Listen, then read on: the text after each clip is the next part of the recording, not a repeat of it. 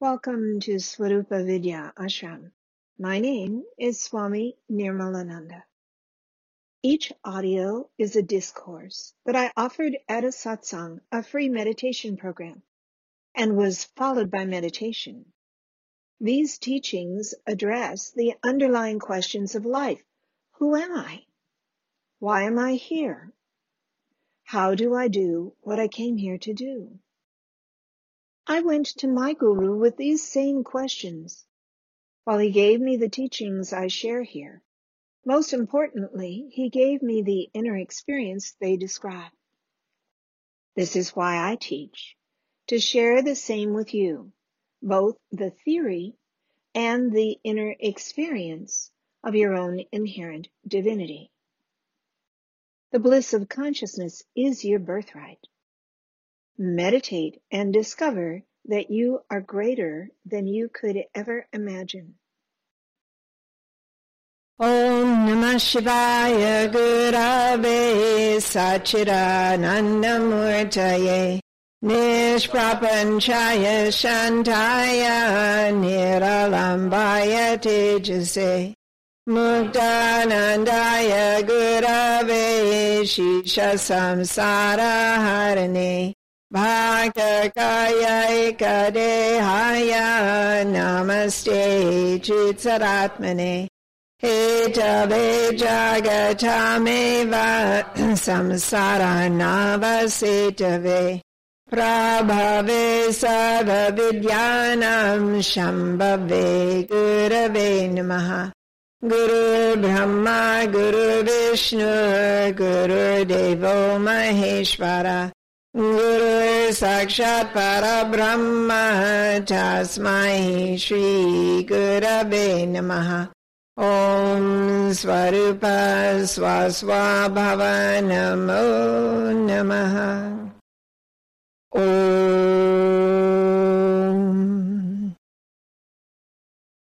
I bow to my own self. I bow to my Baba's own self. I bow to his Baba's own self. I bow to your own self, your own essence and beingness, your own Shivaness, the one divine reality being you while being all. Again and again I bow. Om Swarupa Swaswa Bhava Namo Namaha. Your innermost nature. In your innermost nature, you are simple, unpretentious, and noble. It was my Baba that wrote this clear and straightforward description. In your innermost nature, you are simple, unpretentious, and noble. You don't need to embellish yourself or add on to your essence. It is already simple, unpretentious, and noble. Your innermost nature is simple. It's your mind that complicates things. Your innermost nature is unpretentious.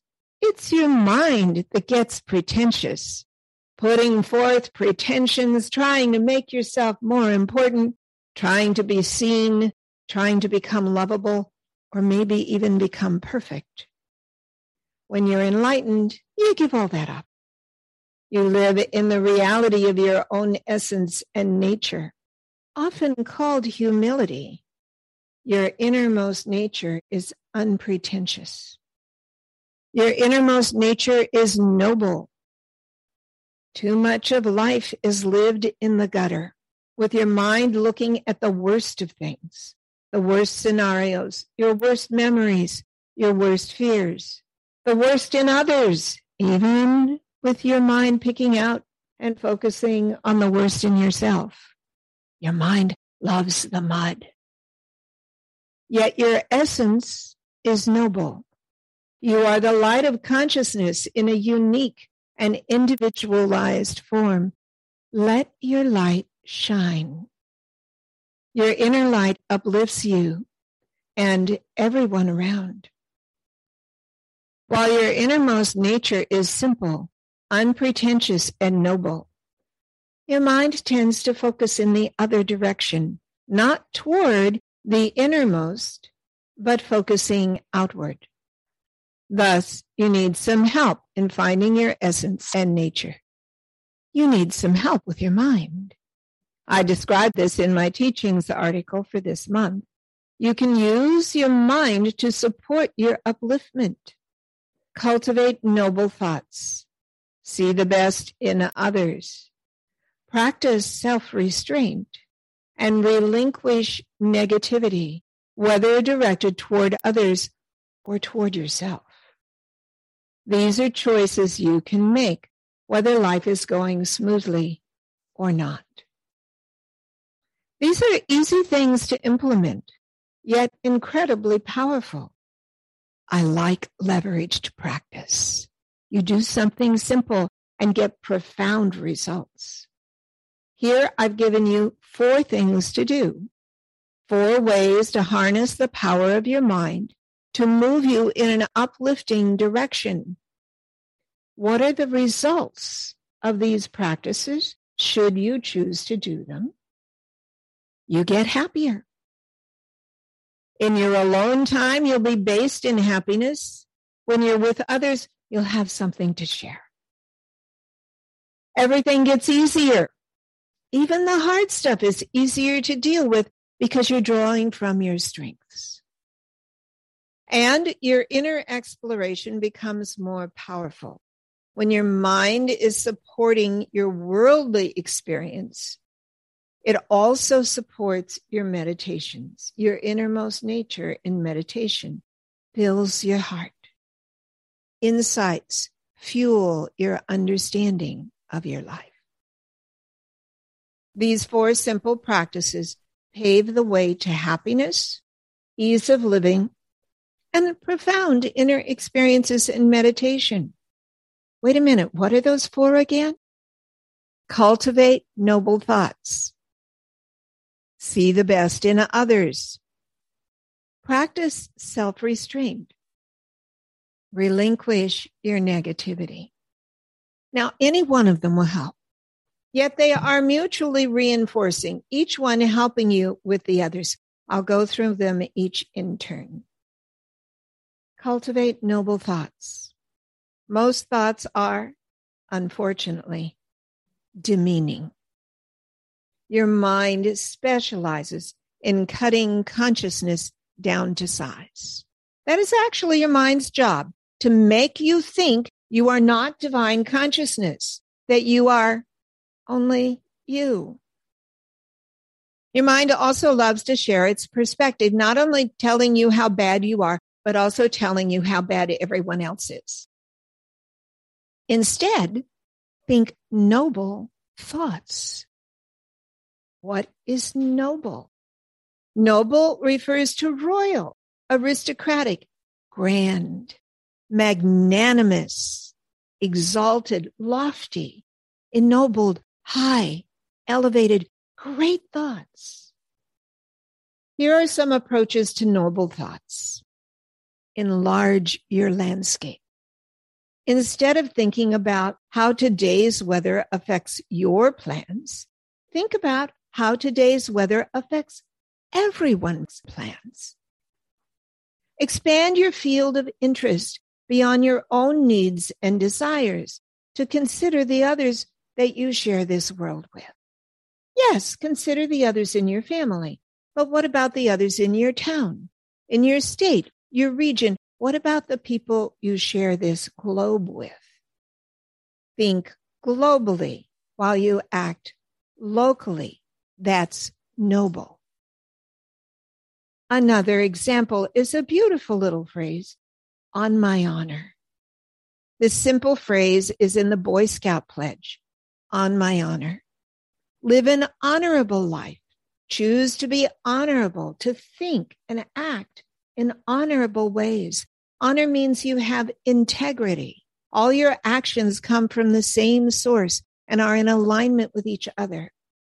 Honor is also described as decency, uprightness, character.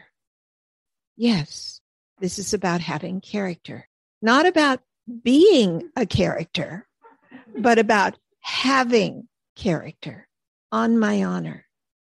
This is noble. Another path to noble thoughts is the phrase, how can I help? Instead of thinking, what can I get? Think, how can I help? What can I give? When you give, your heart opens. It's ennobling as well as enlivening, enriching, and heartwarming. It's even been researched and proven to be true. You get happier by giving than by receiving. Actively look for ways to make a difference in this world, in others' lives. See beyond the walls of your home. See beyond the walls of your inner circle. See beyond the walls of your mind. How can I help? And then do it. This is noble. Cultivate noble thoughts. The opposite of noble is easy to understand as we see so much of it around us. Thoughts that fall into this opposite category are described in the dictionary as mean, low, knavish, or rascally, plebeian, as in ordinary, lowly, abased, degraded. Imagine for a moment the human beings walked around with thought bubbles mm-hmm. over their head, like in cartoons, you know, the characters' words are in a little bubble over their head. Would you want your thoughts to be seen by everyone? Yes, if they were noble thoughts. Instead, I call it puny little mind. It thinks little thoughts, not great thoughts. It keeps you small, like a little pill bug crawling around in the dirt. Puny little mind. It makes you small. Cultivate noble thoughts, great thoughts. They will make you great. The Brihadaranyaka Upanishad from 3000 BC says so. Yatakari yatachari tata bhavati.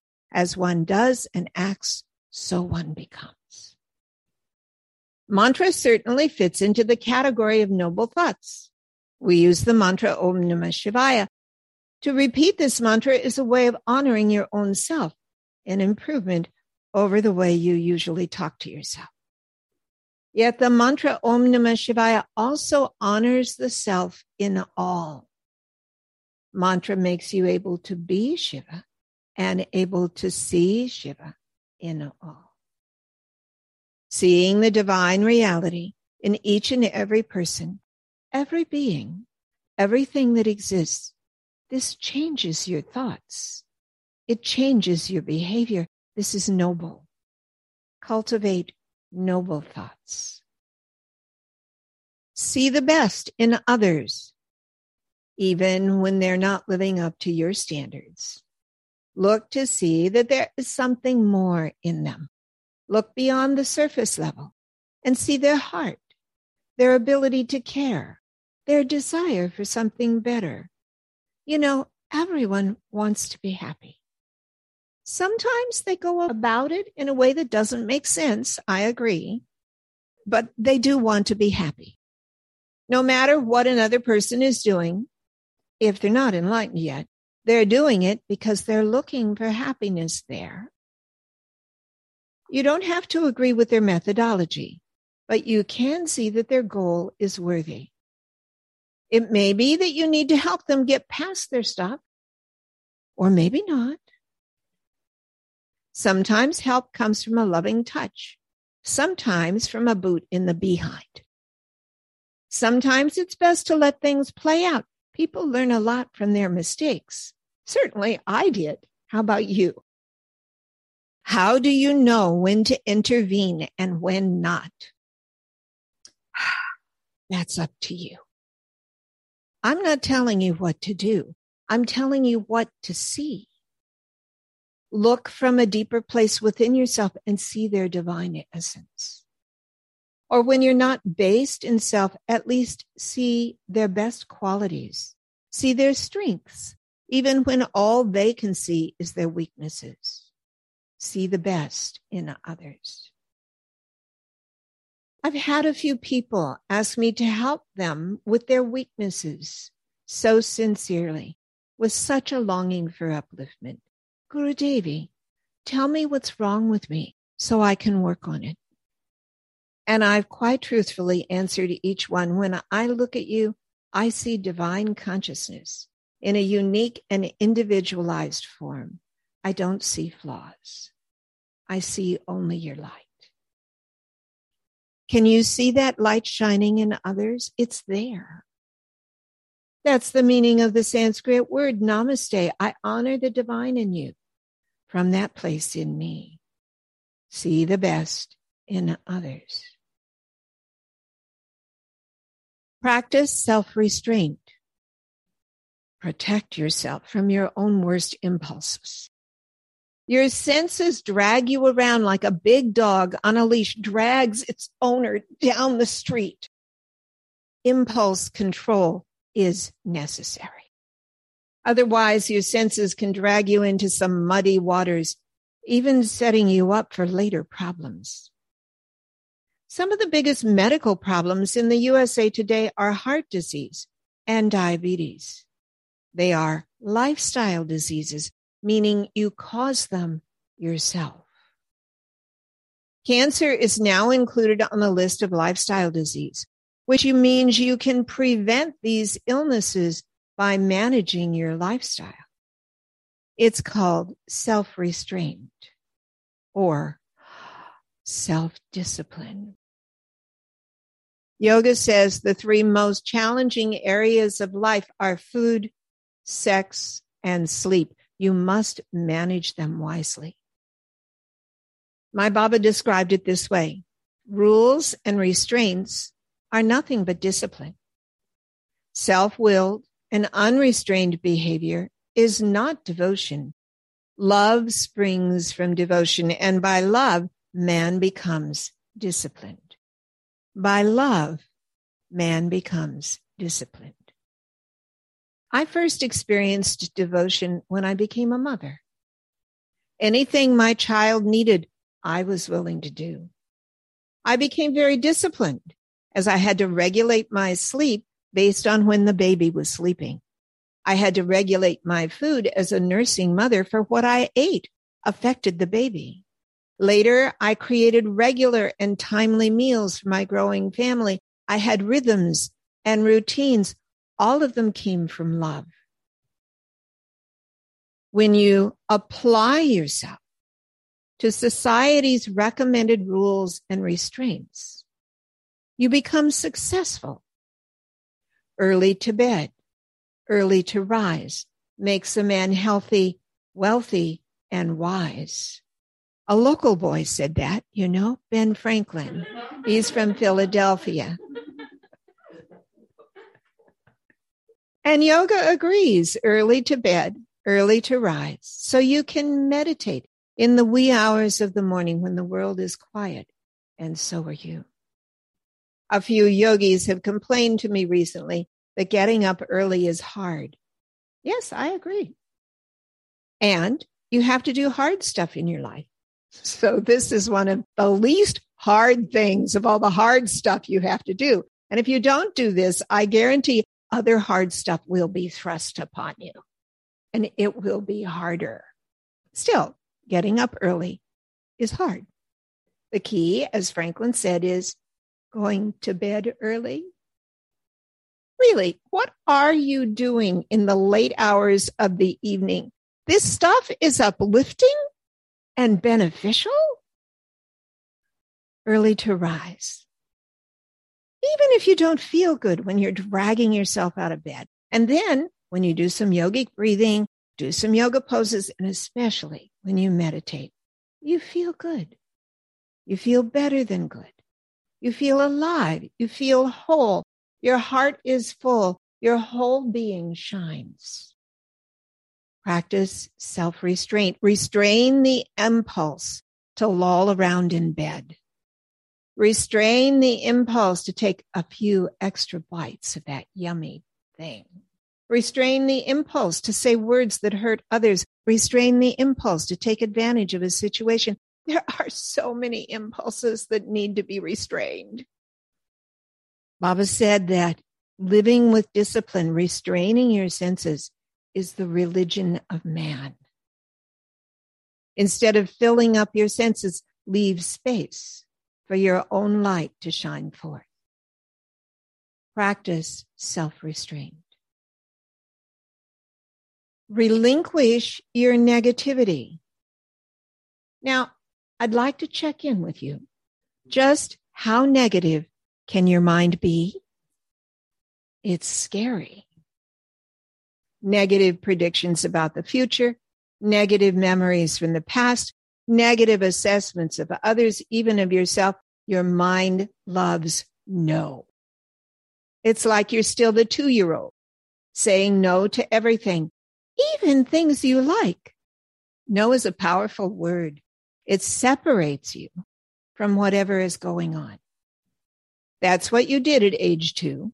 Create a separate personal identity, distinguishing between those big, powerful people, parents and older siblings, distinguishing between them and you. It was necessary at the time. Have you outgrown it yet? Do you know who you are yet? If not, you'll find that your mind loves to be negative. And if your mind loves to be negative, then you haven't found who you are yet. While no is a powerful word, yes is even more powerful. When you say yes to others, at appropriate times, of course, you join into a flow, a shared experience, a meaningful connection. Your synapses love connection. When you experience connection, when you experience love for others, specific areas of your brain light up, including the medial insula, the anterior cingulate cortex, and the hippocampus. In addition, you get neurotransmitters working, brain chemicals, bliss chemicals. This is why people look outward for other people so they get the bliss of connection. Yoga has you looking inward so you connect with God. Beyond mere connection, you delve deeper and discover God at your essence. God is your essence and beingness. Now you live in a lit up brain with transmitters supporting your expanded state all the time. And you still get people, people to share with, to care for, to take care of. All the negativity melts away like your brain has been power washed with bliss chemicals. Enlightenment will wash away all your negativity. So you can wait until you're enlightened to give up your negativity. Or you could start now. In fact, I wonder how you could even get enlightened if you're focusing on negativity. If you cherish your negativity, it's got to go. Negativity makes you incapable of seeing what's really going on. It dulls your inner experience. It shuts you down and makes you less alive relinquish negativity, whether directed toward others or toward yourself. Instead of worrying about negative outcomes, consider the possibility of positive outcomes. When you hold both possibilities in your mind, both the negative as well as the positive, your mind expands beyond the particulars of the situation. And then you can see whatever happens, you will be you. Instead of fantasizing about the pleasurable stuff that can happen, instead of fantasizing about the painful stuff that can happen, make a realistic assessment of the possibilities and then see that you are greater than any event, any possibility, any memory, any worry, any location. You are more. This makes you fearless. Knowing the reality of your own beingness makes you fearless, even if painful stuff comes. When you relinquish your negativity, you are a step closer to enlightenment. Each of these four practices brings you closer to enlightenment. Cultivate noble thoughts. See the best in others. Practice self restraint. Relinquish your negativity. Now, I know it could seem like a lot. Four practices at the same time. I got to tell you, it's less than the 10 yamas and niyamas. it's a shorter list than Krishna gives us in the Bhagavad Gita, chapter 16, verses 1 through 3. He says, fearlessness, purification, cultivation of spiritual knowledge, charity, self-control, sacred action, study of the Vedas, austerity and simplicity, nonviolence, truthfulness, freedom from anger, renunciation, tranquility, aversion to fault finding, compassion and freedom from covetousness, gentleness, modesty, steady determination, vigor, forgiveness, fortitude, cleanliness, freedom from envy, and passion for honor. You want that as a homework assignment? It's great. I'm not giving you that list to work on. It's a good list, but a little daunting. I remember the first time I read this list, I turned the page quickly. Later, I found other similar lists in other texts, and they're even longer. They made it very clear at important junction points in my sadhana that I had a ways to go yet. These practices are only four. Plus, they will give you worldly happiness and ease as well as spiritual growth, taking you closer and closer to enlightenment. It really all happens quite quickly. What are the four? Cultivate noble thoughts. See the best in others. Practice self restraint. Relinquish your negativity. Or you can pick only one of them, whichever one seems most approachable. Pick the easy one to start with. Or pick whichever one you can remember because any one of them will give you the others. If you're seeing the best in others, you are cultivating noble thoughts and relinquishing negativity.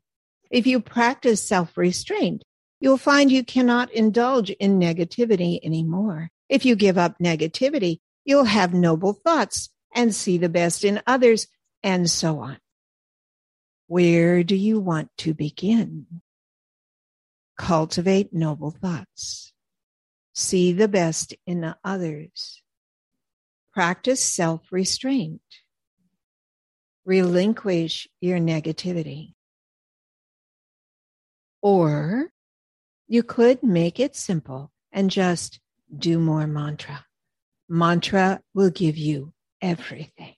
Om Swarupa Swaswa Bhava Namo Namaha.